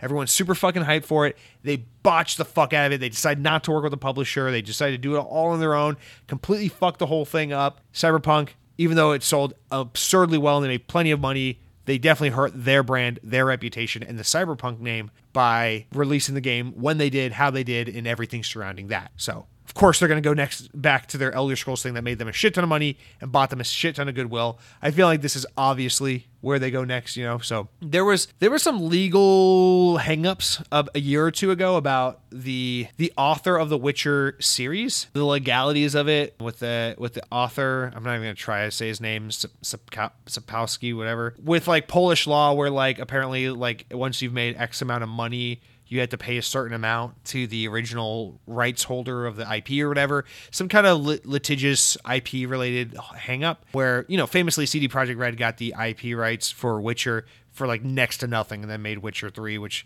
made them so in, so substantially rich. So basically some legality situation where they had to rework things to help get the original author some more compensation for his IP, which is, of course, nothing but a good thing. And I guess whatever that legality ordeal was got sorted out to a point where CD Projekt Red is still able to use the Witcher IP clearly if they're going to work on another Witcher game. So that's not terribly surprising, but I, I guess that's somewhat of note here. So I, that, that's what I mean. Big news. Obviously, the next Witcher game is in development, but didn't we all kind of expect this? Isn't this kind of obvious? What is there really to say on this? So that's kind of the first part here. So I, I see CD Projekt doing a very much Bethesda Game Studios kind of thing where it's like Elder Scrolls, Fallout, Elder Scrolls, Fallout. So it's like, okay, they just did their Fallout game. Now they're going back to Elder Scrolls. It's kind of, you know, I feel like that was kind of obvious that that was a pattern they were kind of repeating. But the more interesting thing is the choice to use Unreal Engine 5. And I feel like the reason for it is quite obvious, and the story even kind of alludes to it, which is that, you know, when they decided to do Cyberpunk, they took on a big risk by not working with a publisher. They didn't work with WB, who did Witcher 3. They worked completely on their own, self published, self produced, and clearly bit off more than they can chew because they were not hitting their milestones. They were not they were not underway with like a, a, a good current gen version of Cyberpunk when they were developing that game. They completely botched so much shit. And I think obviously going forward, you know, they probably learned so much from Cyberpunk that they feel confident in continuing to work solo without publisher, but they want to ensure that development goes smoother and better next time to where they don't have a Cyberpunk situation again. And so engine work is a clear and easy way to kind of help mitigate some of that risk because obviously Unreal Engine biggest one of the biggest supported engines out there having the backing and the support of Epic Games to help them with understanding and working the engine, all that will probably help them to not be so on their own when it comes to working their engine and getting their game running and performing and everything. And so by having those assets, or not assets, that's what they do, but having that tool set kind of handled for them on behalf of Epic, especially with the power and the capability of Unreal Engine 5, which we haven't really seen put to work yet. I th- I think it's kind of obvious to them that they're like, hey, we want to be able to mitigate any kind of opportunity for another cyberpunk situation to happen again. So let's use this engine that is supported and backed in a way that we know it can realize the vision of our next project and we and we don't have to worry about having another incident like that happening again. Plus i mean unreal engine 5 we've only seen really the demos of it so far. So capable so powerful that you know you, you got to assume it's got to be a pretty compelling engine to want to work with. So obviously saves them a lot of development costs and a lot of time with not having to tweak and update and rework their engine to just use unreal engine. Of course using unreal is more expensive because they have to pay licensing and fee costs, but probably smarter business decision in the long run. So again, I don't I wish I had more to say here, but it's just like, yeah, huge news, huge announcement. But, you know, what more do you want to say? Of course, they're going back to Witcher. All I can say to that is good for them, good for fans of The Witcher. I, really need to get back to Cyberpunk. All right. And next up on the docket, this is a, a little bit of a sad one. This is a, re- so GamesBeat put out a huge, fully in depth report this past week about Moon Studios, the team that worked closely with Microsoft to make the those Ori games, Ori and the Blind Forest and Ori and the Will of the Wisps. Not Xbox owned. We all assumed that they were going to be acquired by Xbox, but ended up remaining independent. They're working on a new game. And a new report from GamesBeat, GamesBeat this past week revealed basically some toxic work environment, work culture, harassment going on at the studio. So, as recapped and relayed from Windows Central, a new report suggests that internal culture of Moon Studios is all together different from their wonderfully beloved games, fostering an environment of toxicity and harassment. The incredible extensive report from GamesBeat collates interviews with many former and current developers of the studio who describe it as an, an oppressive workplace, with allegations centering around co-founders Thomas Mahler and Gennady Korol. Oh my God, guys, all be named like John and David so I can pronounce your names or something. Moon Studios, known for being entirely remote, apparently fosters an anti corporate culture, which translates to Mahler and, Cor- and making numerous casual, inappropriate comments and jokes regarding racism, sexism, and more, prov- providing unclear and confusing direction while rarely providing positive feedback and otherwise using the open and honest channels of communications to actually abuse and harass. There are currently no lawsuits placed against the studio founders, but the company reportedly suffered high extreme turnover rate. Former devs summarized their experience being mentally wearing, with one claiming that the culture was death by a thousand cuts, the co founders apparently used the allure of the studio's prestigious games and the promise of large bonuses to rapidly hire new talent and to replace the developers leaving the company, with new hires being unaware of the culture they're, they're walking into. Now, both founders responded to GamesBeat reporting with the following quote Moon Studios has prospered for 12 years. We have grown and learned so much over those years. We have been privileged to work with so many great, extremely talented people, and we're truly grateful and proud of our team, those who are here today and those who spent time at Moon and have since moved on to other ventures. We are happy to have made a positive difference in their lives. We are not perfect and we are and we deeply care about our talent and are constantly working to improve. If we have ever made anyone feel uncomfortable or let down, we regret that and we will always strive to do better. End quote. Moon Studios currently has two published games under its belt with Ori and the Will of the Wisps, winning a plethora of awards and astounding credit and astounding both critics and players. Ori and the Blind Forest and Ori and the Will of the Wisps have close ties to the Xbox platform, of course, both of which were counted among the best Xbox games for platforming fans. The grim reporting detailed did relay current and former developers' tales, indicating that Moon Studios' culture does not mirror the quality of its excellent games. So, you can go in and read this report. It is a very lengthy report, and I'll, I'll be quite honest, I did not get through the end. I, I read most of it, and then I, I was in the car and didn't ever get back to reading the, the rest of it. I uh I gotta be honest. At this point, with this story just becoming so repetitive and so constant in the games industry and always a little different too. Whether we're talking about activision or ubisoft or in this case moon studios i can't help but feel like uh, we've reached a point where it's like i just need to tell you what the story is and what the facts are. We need to condemn the bad actors and move on with our lives because what more is there to be said? Now i get a little hung up on these things because depending on the reporting depending on the quotes they're able to attain these stories can sometimes be seen a little bit of a he said she said light right and there's a little bit of a gray area in the case of activision and, and Blizzard, we're able to easily condemn them, right? Because we have factual evidence and in accounts of women, specific instances of women being discriminated against. You know, a, a coworker who took her own life, having nude photos of her passed around the office at a party. You know, the CEO of a company verbally threatening to have his assistant killed. Now, I know people like to contend the context in which he said it, it may have been one of those things where it's like, listen, if you don't get, you know, this meeting set up or this issue resolved, I swear I'm going to have you killed. You know, it's like, it, it's not like, listen, I have a hitman at your house. I'm going to have you killed if you do not have those papers on my desk by Monday morning. So again, context is everything. And I'm a huge advocate and proponent of context because I feel like in a world where there's a lot of mob mentality, a lot of dogmat, dogmatic culture out there, especially on the internet, where people just want to get mad about a thing, attack a person or an entity or something, and just take something down. The thing that people are always so willing, terrifyingly easily willing to sacrifice in the process is intention and context. It's always like someone said this thing, which could easily be interpreted as racist or sexist or bigoted at a context that person's terrible. We need to ruin their life. It's like, okay, okay, calm, calm down. In the context of what we have from this article from GamesBeat, this report, it seems like if these accusations are true, they got some really shitty cultural issues here.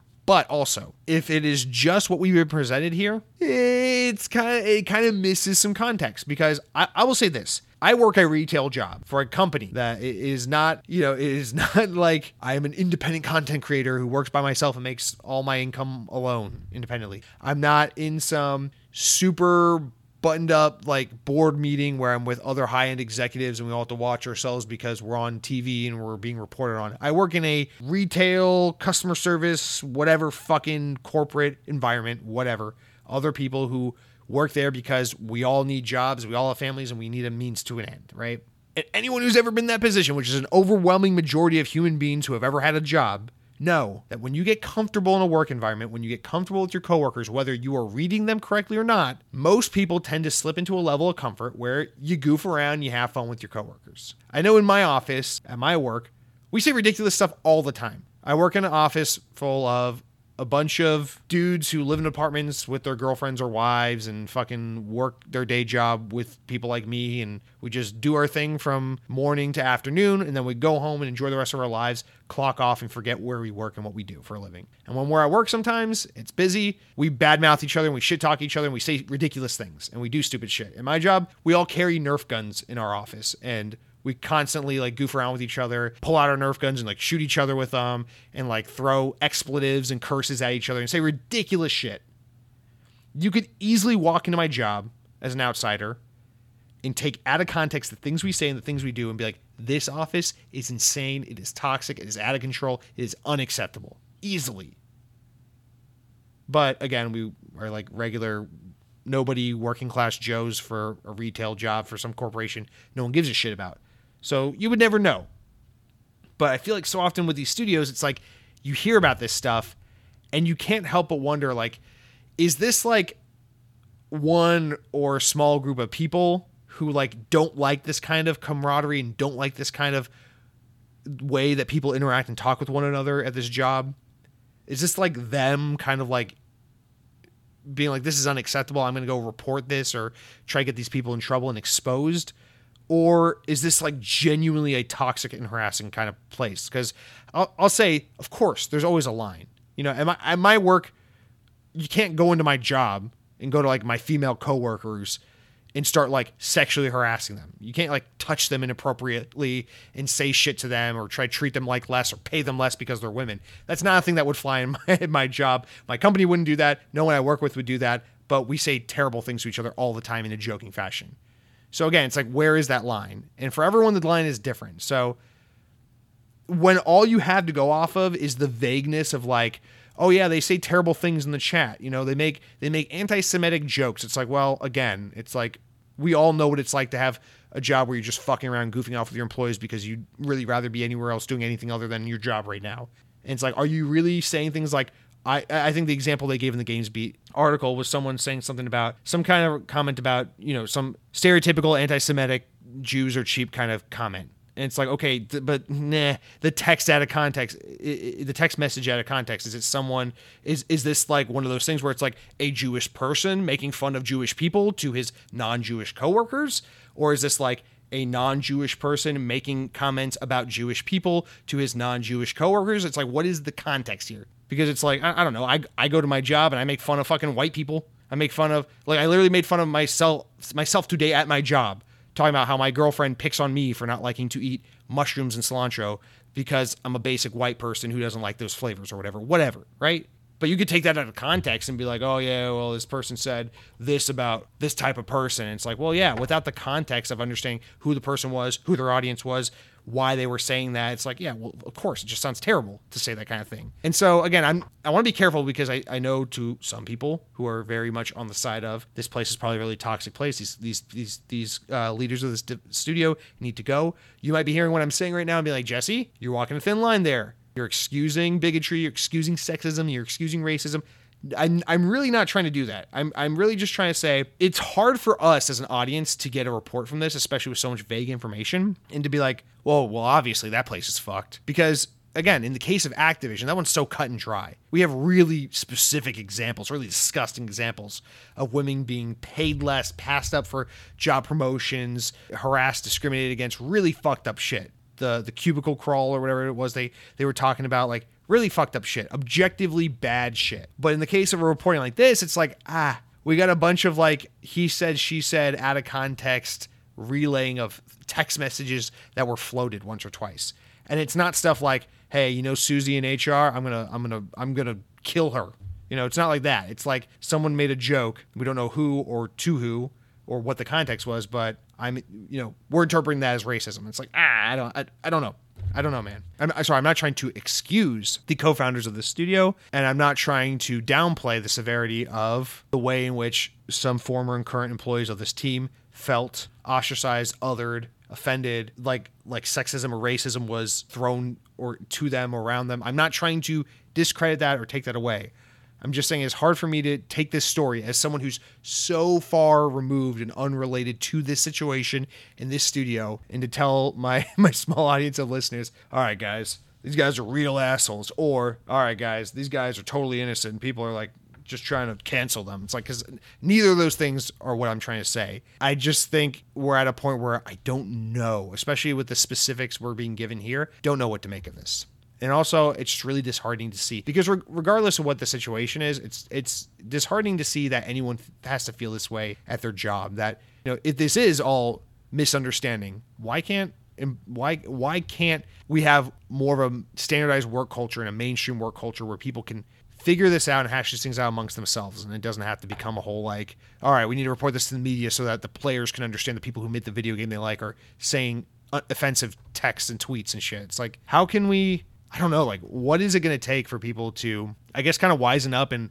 figure out their specific work environments well enough to learn the people they work with and around and find out where that line is and what is and isn't appropriate because sometimes I'm, you know, not knowing the specifics of which cases are and aren't, other than maybe Activision. Sometimes I'm just not convinced that we're we're getting a story that's really as severe as it's being portrayed, and sometimes I feel like we're getting stories that are probably more severe than than what we're talking about. Like the like the shit that was happening at Ubisoft. Like that shit was way more serious than it ever got the attention for. That shit was pretty much as serious as the shit that was going on in Activision. And it was only the news cycle for like eh, like a month or whatever, about a year before the Activision shit happened, and no one ever talks about it. In, in that case, some of it was kind of bad because some of the people who were accused of shit during that during that scandal got to stay on with Ubisoft and are still there to this day. So I, I don't know, man. As someone who knows very little and is so unremoved and mostly has no business knowing any of this or being involved in any of this, I just gotta say, if, if there are people who are genuinely and seriously offended and hurt by this, that sucks for them, and I'm sorry, and no one should have to be put putting up with that in a work environment. And if this is a situation of just like out of context bullshit being blown up and blown out of proportion, I'm sorry to those who can't just be human and have to fucking deal with everything being the end of the world and a huge deal. So I, I don't know what to make good thing for me is I haven't I, have played Ori in the Blind Forest, but I never beat it, and I never played Ori in the Will of the Wisps. So I can say that if these guys are bad guys and all this stuff is as bad as the story suggests potentially, I'm not a bad actor because I didn't contribute here. I didn't buy these games. I'm not playing these games. It's you guys giving it the fucking nine and ten out of tens. You goddamn video game media outlets. No, I'm and, and I'm sorry. I'm trying. I'm trying to. In all honesty, I am trying to handle this sensitive subject with care. It's just I don't I just feel like maybe we the audience aren't aren't really the aren't really fully capable of understanding the nuance of all these situations, especially in one that seems as ambiguous and limited in insight as this one. All right, now that I seem like a fucking uh, bigot sympathizer. Let's uh, move on to the next story here. IGN reports, and I, I don't know why more outlets weren't covering this for some reason, but IGN relayed it.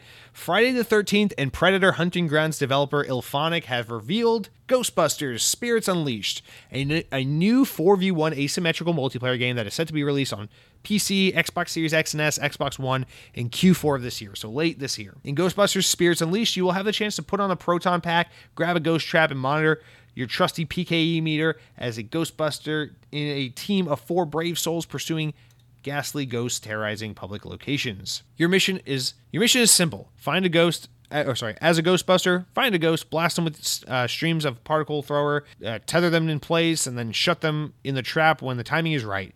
The ghosts, on the other hand, when you play as them, you'll have to use your abilities to fly and teleport between rifts, possessing objects and hiding in plain sight, and using the power of slime to summon ghoulish minions to win the day.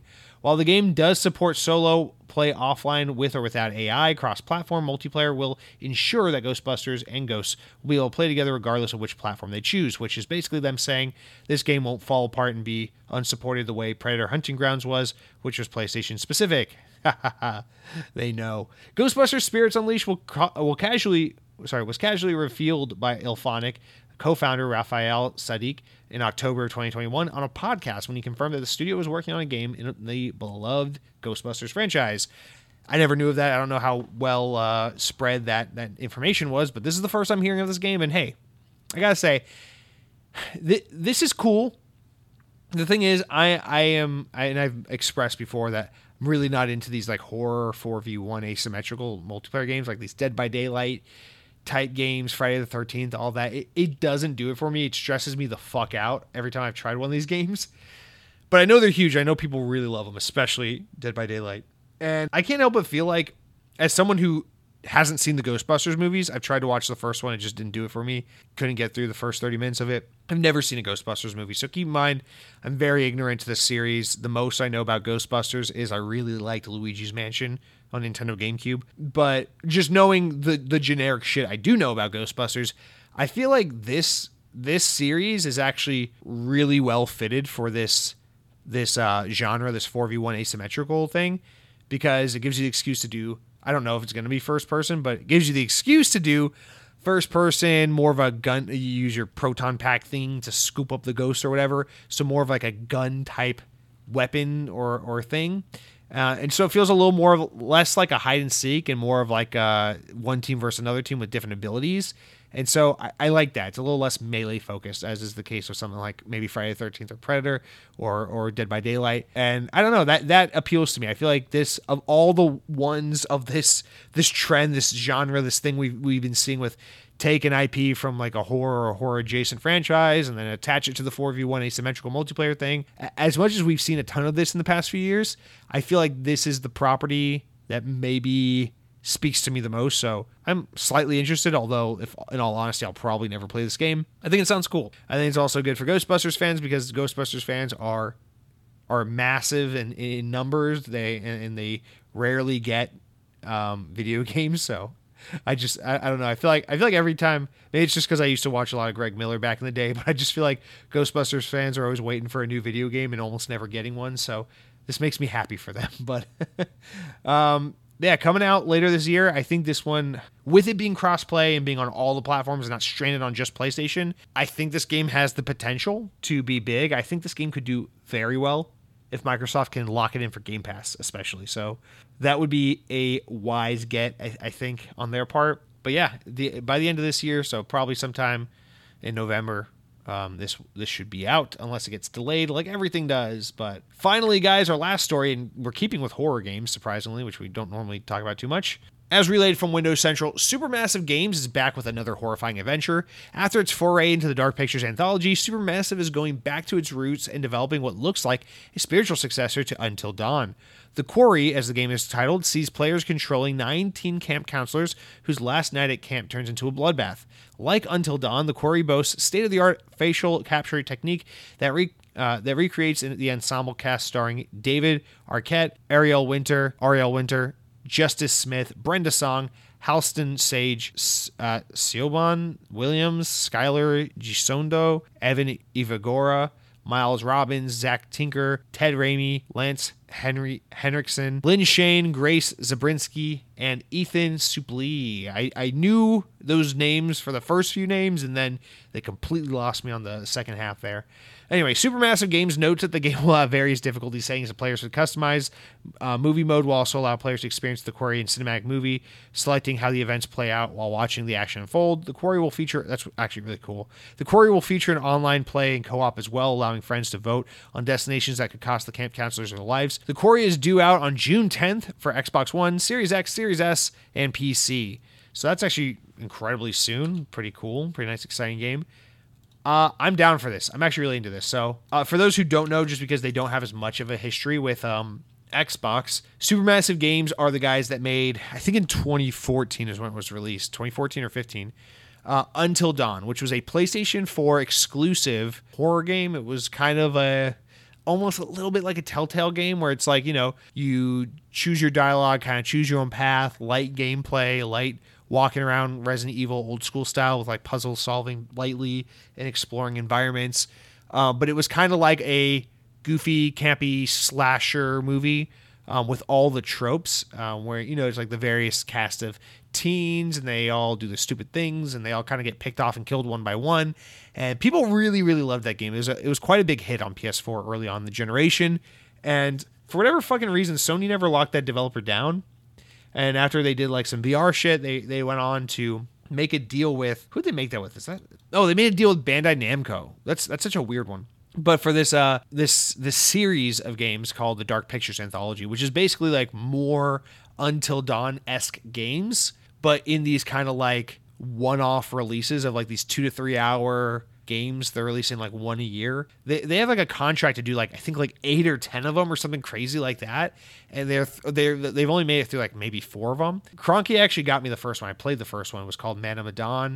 It was, i actually thought it was quite good. I played it on xbox. But people tend to not like the dark picture anthology games as much as they liked until dawn on playstation uh, I've always meant to play, but I've just never gotten around to it. But anyway, the quarry is exciting because it seems like they're playing into that even more and going more back into what Until Dawn was basically, as they even say, making a spiritual successor to Until Dawn.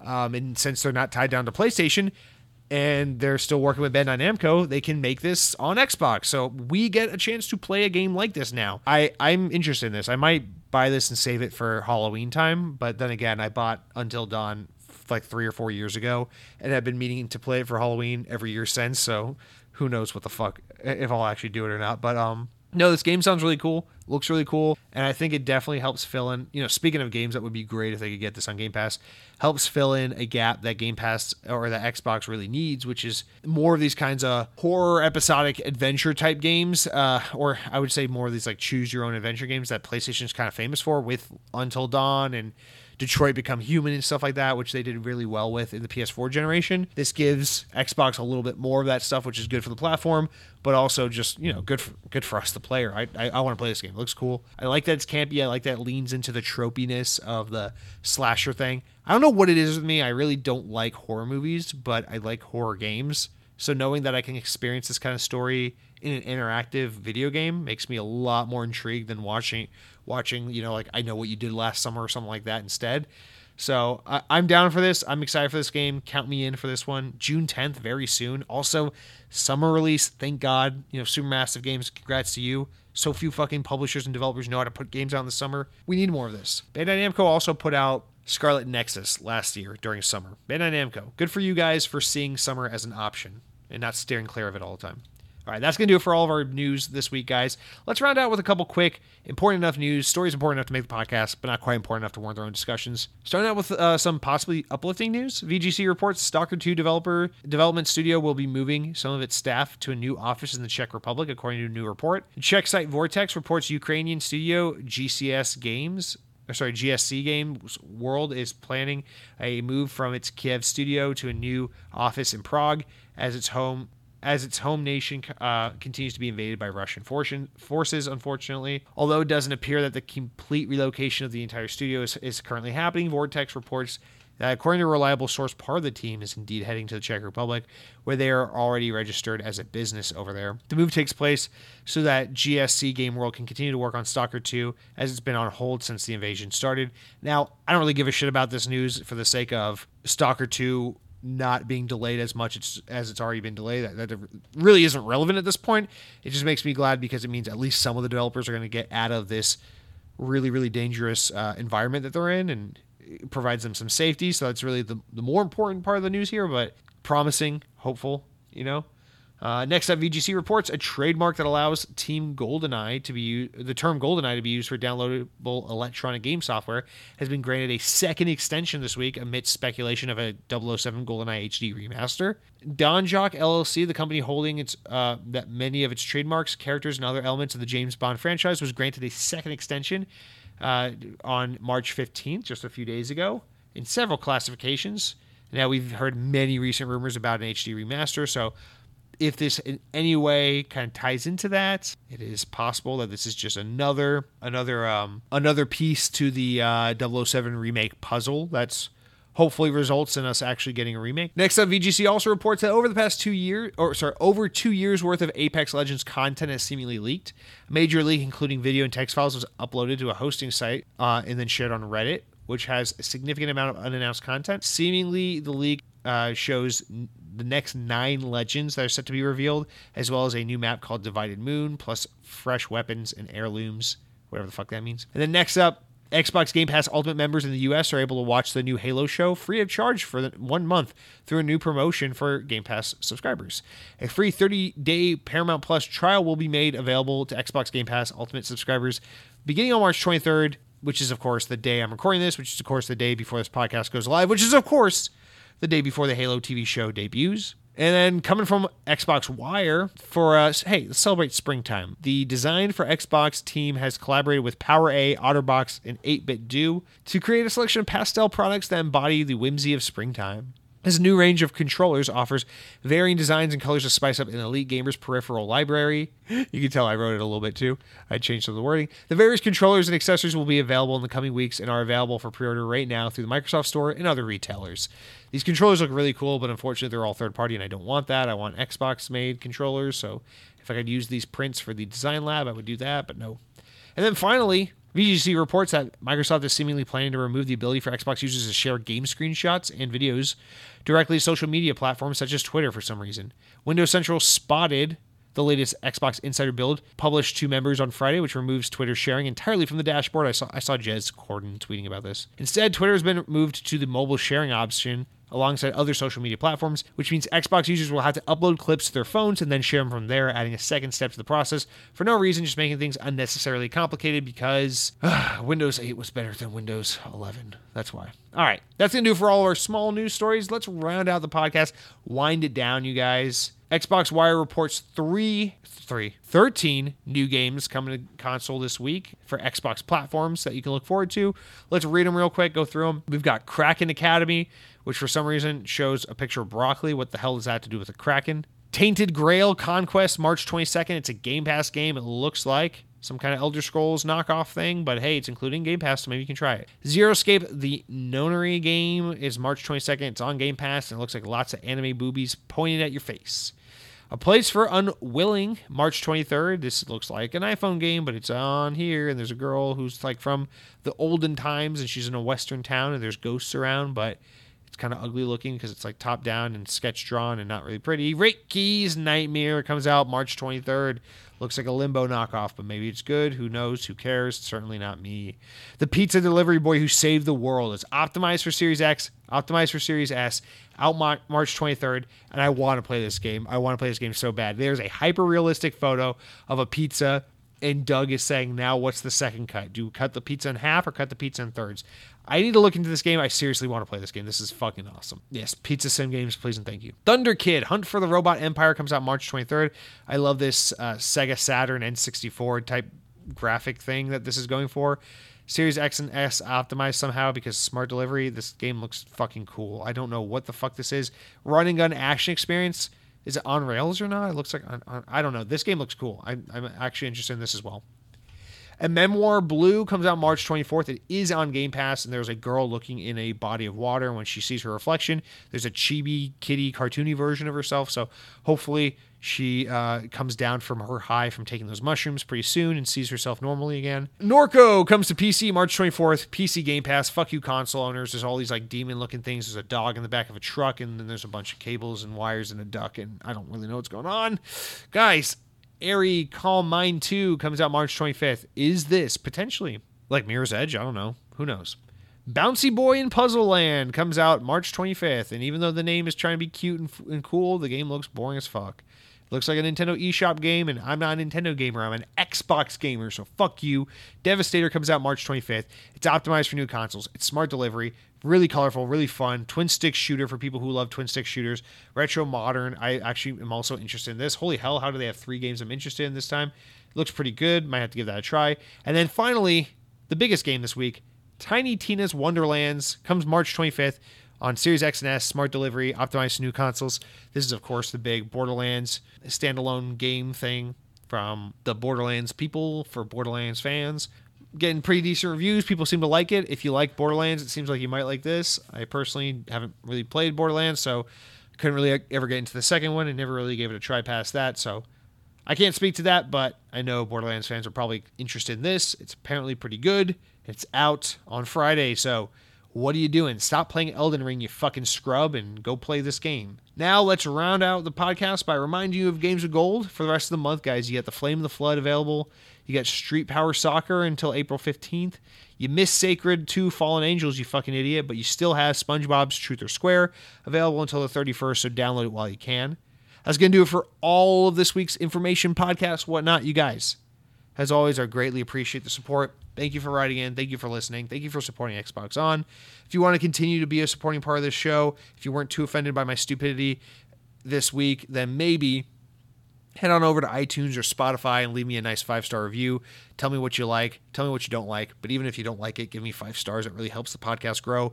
Subscribe on YouTube. We're on the path to a thousand subscribers right now. We're just a little bit over 900. So I greatly appreciate your support supporting us getting there so far. And uh, if you want to interact with me for some fucking reason, I'm on Twitter at Jesse DeRosa. Follow me on Twitch. I'm live every Monday. I'm trying to do some bonus streams because I've been trying to do more streaming. But we're live every Monday night at twitch.tv slash lightning mcstream. You can also find me on YouTube, Xbox on podcast, or Lightning McStream there as well. Or I'm working on a new video right now. And spoiler alert, it has to do with Elden Ring. But don't get your hopes up. I'm not playing Elden Ring. But guys, that is it for this week's episode. As always, greatly appreciate your time, your support. Hope you have a great week. Stay safe out there. Watch that Halo TV show. Let me know if you like it or not. And until next week, power your dreams.